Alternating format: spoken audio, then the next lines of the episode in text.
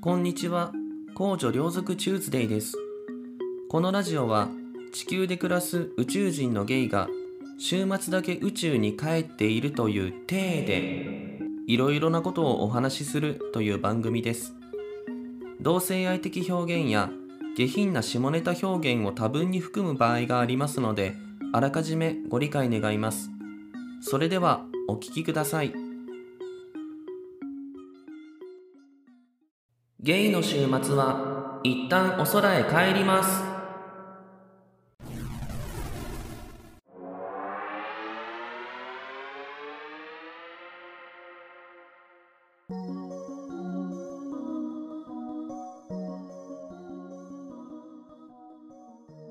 はい、皆様こんにちは。工女両族チューズデイです。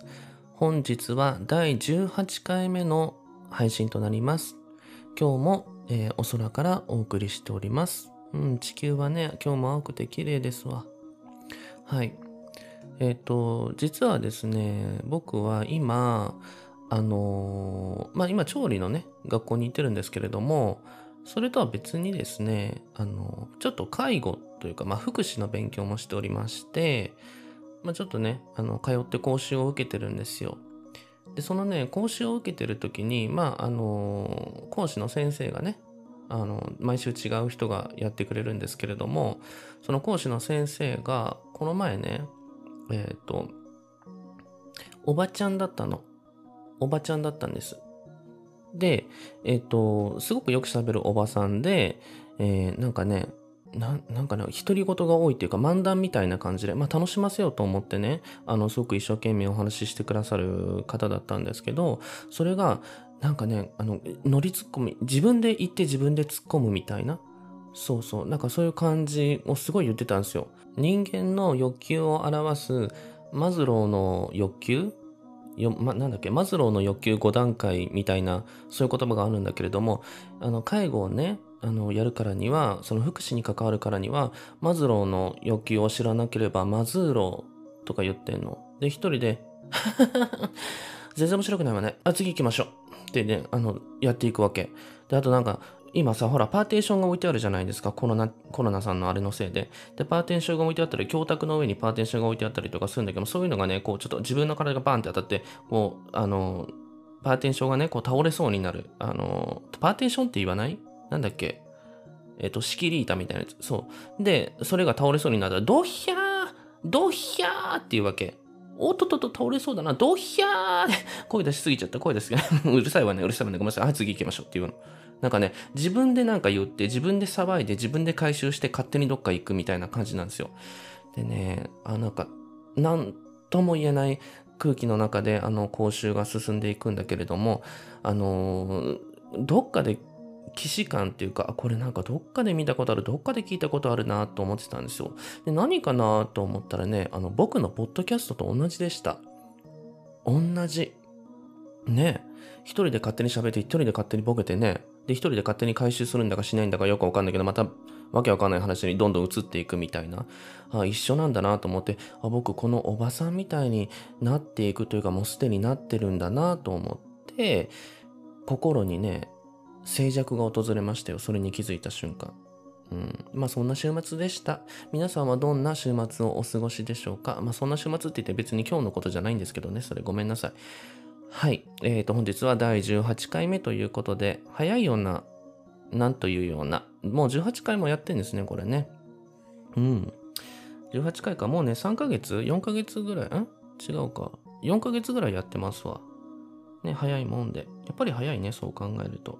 えっ、と、本日は、えっ、と、お便りがまた来ておりまして、最近本当にね、お便りを立て続けにいただいておるんですわ。いろんな人から。ありがとうございますね、本当に。ね。あの、結構な労力だと思うんですよ。お便りを書くっていうのは。いろいろ文章を考えたりすることもね、あるだろうし、と思って。で、えっ、と、まず、えー一つ目のお便りなんですけれども、あ、熟女忍者さんからいただきました。ありがとうございます。えー、これはね、普通のお便りですね。いつもありがとうございます。えっ、と、エロくないけど、エロく聞こえる単語ですが、あ、これね、何回目だっけ？えっ、と、ちょっと忘れちゃったんだけど、第14回か15回か16回か忘れちゃったんですけど、なんかエロくないけど、エロく聞こえる日常の単語みたいなお話をした回があったんですね。うん、あの、エブリデイはじずきさんという方から、あの、お便りをいただいて、それ、あの、その話題があったんですよ。で、このことをね、今、あの、熟女忍者さんが、あの、ちょっと言ってくださってる感じなんですけど、えっと、エロくないけど、エロく聞こえる単語ですが、だし汁なんていかがでしょうか？えー、だし汁は漢字で書くと、出る、汁、汁なので、どんだけ汁出すの？って感じです。確かにうん。えー、ところで、甲虫さんの下ネタ、品があってとても素敵なので、これからもたくさん下ネタ言ってほしいです。ですって。ありがとうございます。え、本当に？本当ですか？品がある？だって、あ、これあれですね。これも僕がちょっと最近ね、下ネタばっかりね、頼ってるから、あの、良くないわって言ってたのに、多分フォローしてくださってるんでしょうね。うん、品があってとても。えー、そうですか。私の下ネタそんなに品がありますか？あそんな風に言っていただいたの初めてですよ。ありがとうございます。ねいいのかな？そしたら。えー、っと、そう、出る、知る、知る。そうですよね。だし汁って結構エロいね。この、あのね、えっ、と、漢字で書くと、本当に出るっていう文字、一文字と、その後に汁っていう字を二つ続けて、それでだし汁って読むんですね。うん。あ、確かにこの字面を見ると、どんだけ汁出すのって言いたくなるの分かりますわ。うん。なんか、ほら。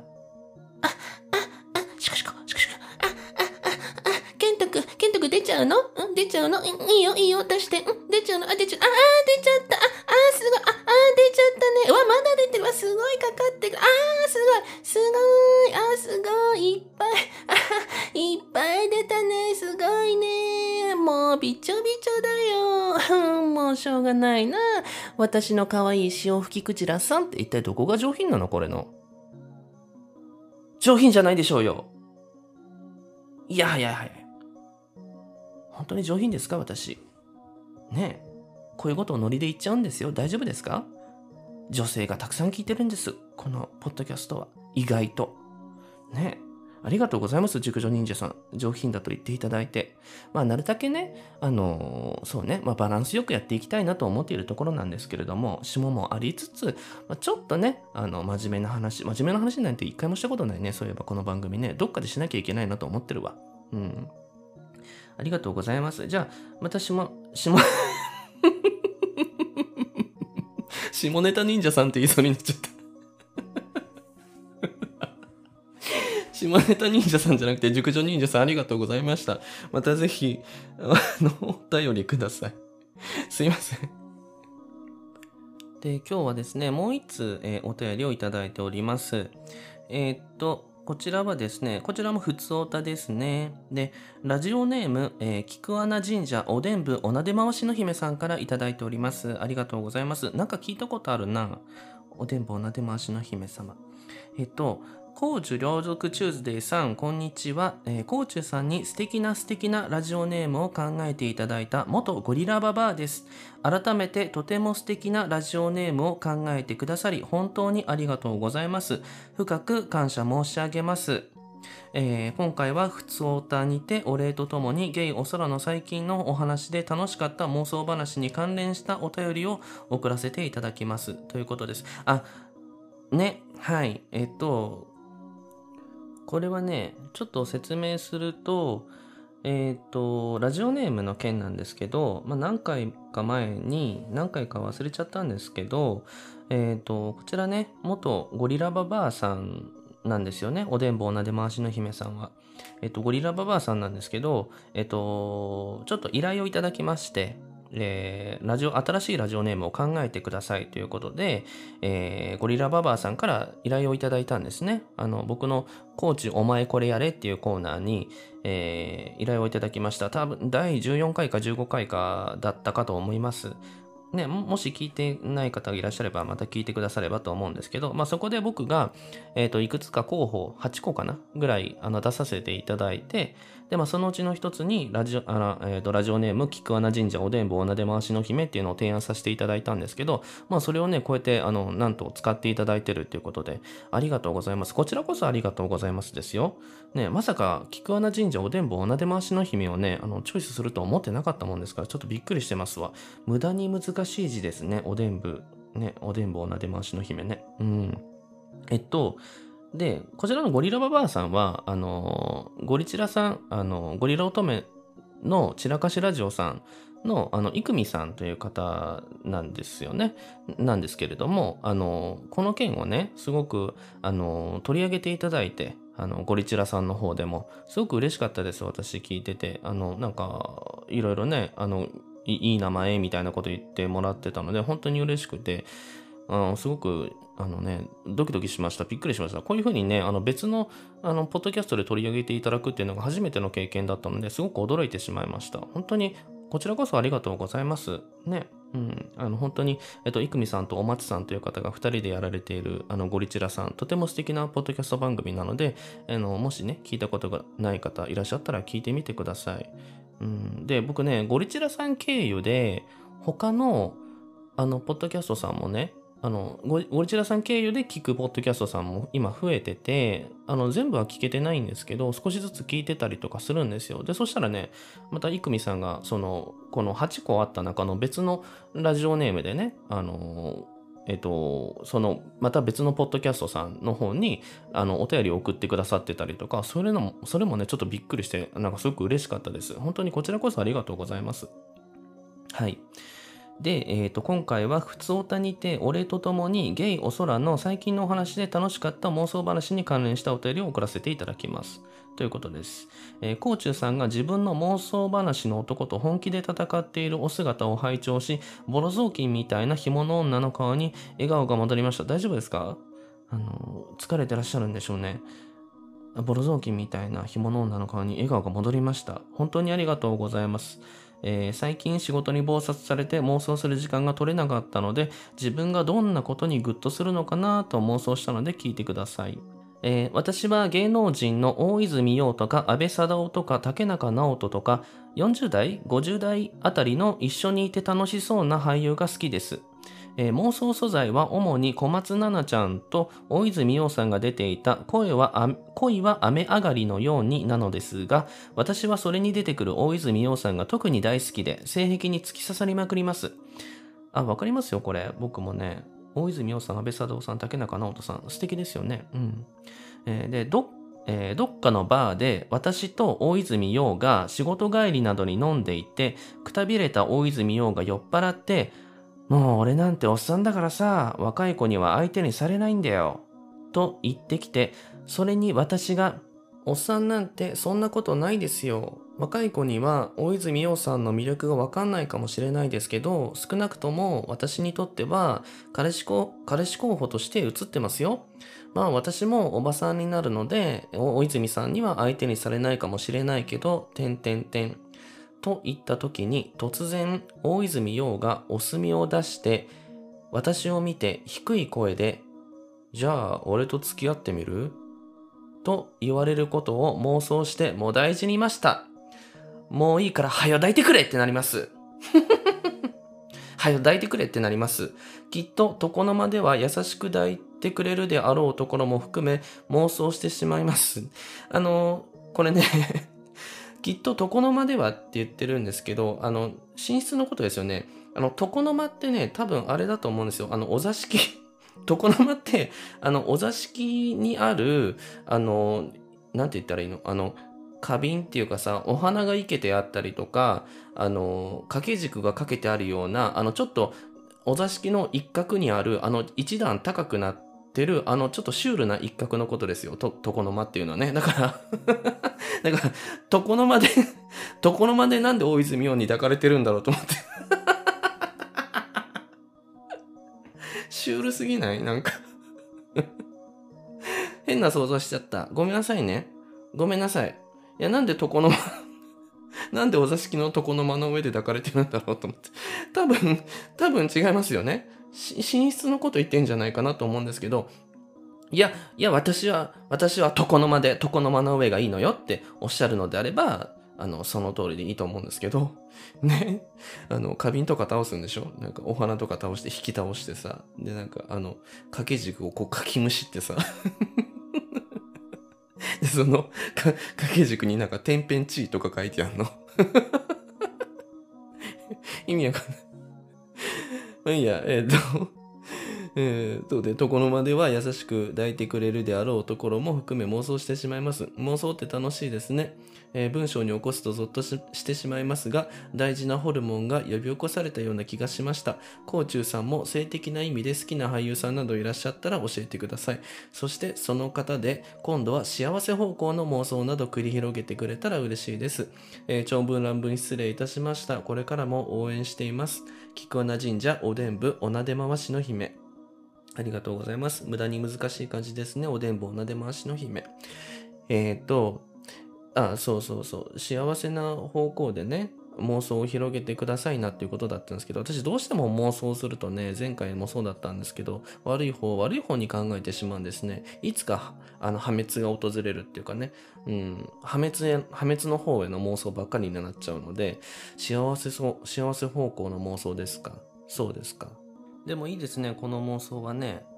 うん、もう俺なんておっさんだからさ、若い子に相手にされないんだよってあの、あれでしょ？うえっ、ー、とね、恋は雨上がりのようにって僕見たことないんですけど、YouTube でね、ちょっとだけ、あの、あれを見たんですよ。予告編みたいなのを見て、まあ、要するにちょっと冴えない感じの、あれですよね。あの、大人の男性みたいな感じですよね。大泉洋さんが。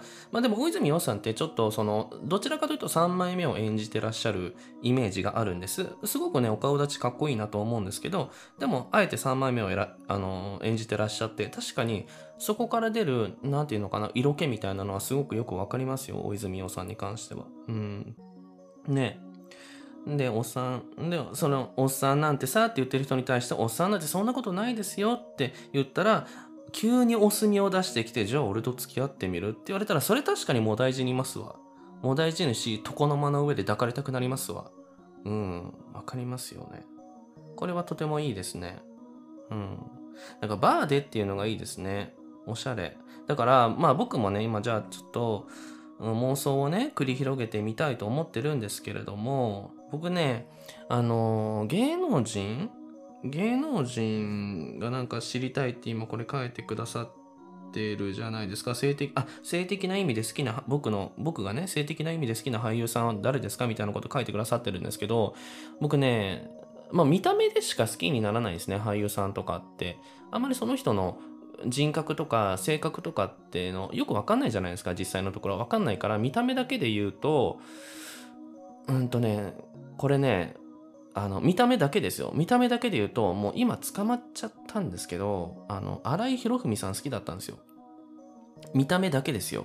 見た目だけ。わかります？荒井博文さんってちょっとね、性的な事件を起こしてしまって、あの、あれしちゃったんですけど、見た目だけは僕好きだったんですよ。あの、なんか目がね、鋭い目っていうか、あの、ちょっとなんか、ななんて言ったらいいのか、そんなに2枚目イケメンっていう感じでは正直ないかもしれないし、すごい失礼なこと言ってるかもしれない。申し訳ないけれども、あの、ちょっと3枚目っぽい感じなんだけど、でも、このキリッとした表情をした時は、2枚目の顔になるっていうの？なんて言ったらいいのかな？うん、その、なんか、あの、もともとそんなに造形があの整ってるいかにも2枚目っていう感じじゃなくてもなんかこう洗練されてきてなんかいろんな意味でね。でそれでなんかこうちょっと雰囲気イケメンじゃないですけどそういう感じになってるタイプの人が好きなんですでそういう意味で言うと見た目で言うと,、うんと、荒井博文さんがねあの僕は好きだったんですよ。まあちょっとね残念なことになっちゃいましたけれども。うん。あでもねあとねあとねあのあれ、あの人、杉村太蔵も見た目だけだったら好きです。うん、杉村太蔵。杉村太蔵さんって、若い時すごいイケメンじゃなかったですか？かっこよかった気がするんですよね。まあ今も可愛いと思うんですけど、イケメン、うん、そうですね。好きですよ、見た目。杉村太蔵さんも見た目好きです。まあ全然俳優じゃないからあれなんだけれども、なんて言ったらいいのかな？あんまりきちっと整いすぎてない人が好きかも。うん。で、それで言うと、何？おでんぼおなで回しの姫さんと一緒かもしれないですね。タイプ的に。うん、なんか竹中直人さんとか、あの、大泉洋さんとか、あと安倍佐藤さんが好きなんですもんね。うん。そんなカチッとした2枚目のイケメン俳優っていう感じではないじゃないですか。うん。ちょっと失礼かもしれないけど。です。えー、じゃあ妄想に移りたいと思うんですけども、妄想ね、どうしようね。あ、今ね、このバーっていうのがね、いいなと思ったんですよ。この、なんか大泉洋さんと、二人と、二人のバーで、うん、いいなと思ったから、じゃあ僕はバーテンダーになりますわ。バーテンダーになってて、で、まあそういう男女のね、あの、そういう行く末とかもちょっと見守ってるわけ。自分は。ちょっと一歩引いた感じでさ、まあお仕事中だから、うん、カチャカチャカチャカチャなんかよくわかんない、あ,、ね、あの、振りながら、あの、見守ってるわけ。あ、おでんぼうなで回しの姫さん、あの、今日はお持ち帰りされるんだなとか思いながら、うん、でもお持ち帰りされる時も他の男のおでん部をあんな風に見てて大丈夫かなとか思いながら、私はこのバーテンをやってるんですね。で、こう、作ってるわけ。なんかカクテルを、色とりどりのカクテルを作ってるんですけど、そこに、うん、じゃあ3人、3、4人ぐらいのグループのもう男性のサラリーマンがやってくるわけですよ。でも結構酔っ払ってるわけ。結構酔っ払ってて、あの女さ、ダメだよ、なんだよ今日の合コンよ、みたいな感じで言ってるわけですよ。ああ、なんかその、今までなんか合コンやってきたんだな、みたいな感じで、そうそう。で、なんかわーって結構騒いでて、ちょっと下品な話とかもしながら、ちょっとそのバーの雰囲気にはそぐわない感じ、正直言って。で、なんだけれども、まあちょっと、あのー、もうちょっと時間だからっていうことで、まあみんなちょっと終電もあるしっていうことでもう帰っていって、で、一人だけ残るわけですよ。じゃあこの場合、杉村太蔵にしておきましょう。杉村太蔵さんがまあ一人残ってるわけですよ。で、残って、で、なんか、まあ一人だけ残されちゃったから、もうちょっとね、あのー、手持ち無沙汰というか寂しい感じじゃないですか。で、彼が、まあ僕に話しかけてくるんですよ。バーテンである僕に。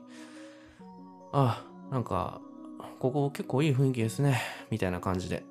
で、あ、本当ですか？ありがとうございます。あ、こちらは初めてご利用されますか？って言ったら、ああ、まあそうなんですよ。あの、今日ちょっとね、あの、友達にちょっと紹介、連れてこられて初めて来てみたんですけど、いいっすね。てか、すいませんね、さっきちょっとうるさくしちゃって、みたいなこと言ってくるわけですよ。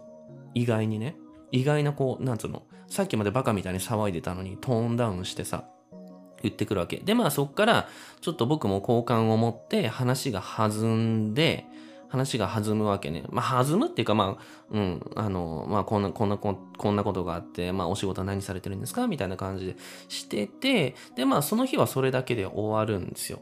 で、終わるんだけれども、それから数日後にまた彼が今度一人で現れるわけ。一人で現れて、なんかその全然雰囲気が違うの。あの、いつもなんかあの、いつもじゃないわその前回ね、来た時がすごい酔っ払ってたけど、今日はすごいシャキッとしてて、あ、あの、今日はお一人なんですか？って言ったら、あ、今日は一人なんですって言って、で、まあ静かに飲んでる。意外にね、意外ななんか、あの、ちょっとギャップがあるわけで、そこでもう僕はなんかトゥンクってなってるわけですよ。で、なってるんだけれども、あの、まあ、それも別に、あの、あありがとうございます。じゃあこれからもご利用くださいね。みたいな感じで、まあ、一応会話をして、で、まあそういうことがね、何回かあった。で、彼もなんかちょっとこのバーを気に入ってくれたみたいで、何回か通ってくれた。で、まあ結構常連になっていくわけですよ。それで彼は。杉村太蔵はうちのバーに、あの、結構常連で来るようになるわけ。そう。で、あの、もう結構顔見知りになってもう打ち解けてきた頃に、まあ、僕が、うん、ちょっとやらかしてしまうんですね。まあ、やらかすっていうか、街中で、街中でどこでもいいですわ。どこでもいいけど、僕が、まあゲイだから、雪吊りの男と二人で、こうちょっとね、あの、歩いているというか、ホテルに入っていく時があったわけですよ。うん。で、まあ、ちょっと自分の寂しさを紛らわすためにね。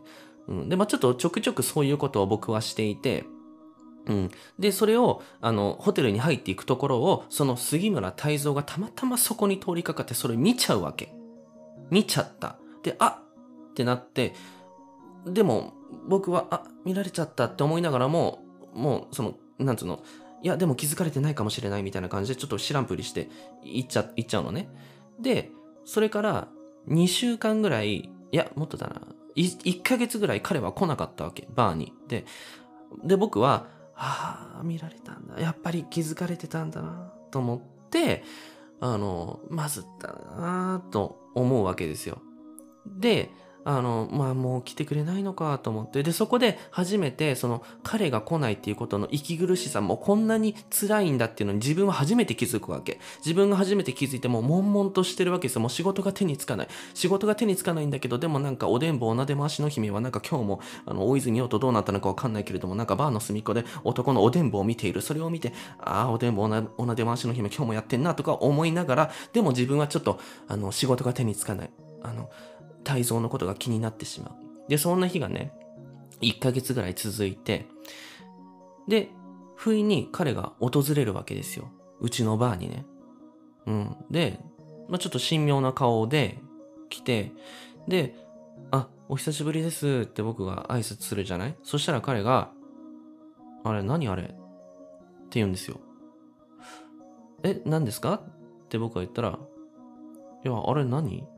男と二人でホテル入ったでしょつって言うわけですよ。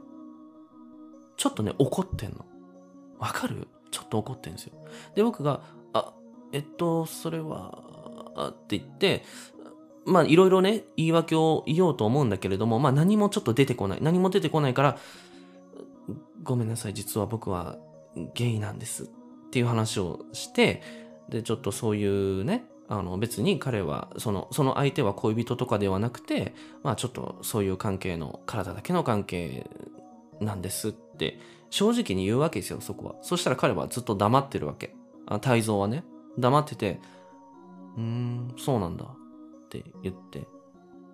なああいうことよくしてんの？って言われていやよくというかはい。あのそうそうですね。時々みたいな感じで僕は答えるわけですよ。でそうすると分かった。っつってで泰造はもう帰っちゃうわけですその日は。で帰っちゃってでそっからまた23週間ぐらい来なかったわけ。でまあ僕ももうああもう終わったなと思ってあの、意気消沈していたんですね。意気消沈しながら仕事をしていて、そして相変わらずおでんぼ女で回しの姫は男のおでんぼを見ているうちのバーでっていう状況があって、で、僕は、あの、あの、こう、心がね、あのブルーになってたんですよ。でもそしたら彼が現れたわけです。また、現れて、で、ちょっとなんか意を決したようなね、あの、顔でこう現れたわけです。あのさ、つって、泰造が。正直最初びっくりしたけど、まあ別にそういうのはあんたの自由だと思うし、まあ、甲冑さんの自由だと思うし、あの別にいいと思う。だからなんか、態度悪くしてちょっとごめんみたいな感じで謝ってくるわけですよ。で、僕は、あ、あ、そんな、あ、全然そんな謝れることじゃないです。こちらこそお見苦しいところをお見せして本当に申し訳ありませんでした。っていうわけ。そしたら彼が、いや、いいよ、そんなのって言って、そうじゃなくてさ、俺は、ちょっと、腹が立っちゃったんだよね、みたいなこと言うわけ。で、僕が、え？みたいな感じになるんですよ。そしたら彼が、あのさ、俺とはダメなの？って言うわけ。to be continued 続きはまた今度ということでよろしいでしょうかもういい時間になってきちゃったので あのね、ちょっとね、これ以上はね、今まだ、あの、追いつかない自分のエネルギーが、糖質が足りてないからね、あの、今脳に糖質が足りてない。さっきからね、柿ピーばっか食ってるから、あの、糖分が足りてないんですよ。だからちょっとね、これ以上はちょっとあんまり安っぽく想像したくないわけ。だからちょっと to be con させてもらいますわ。to be continued。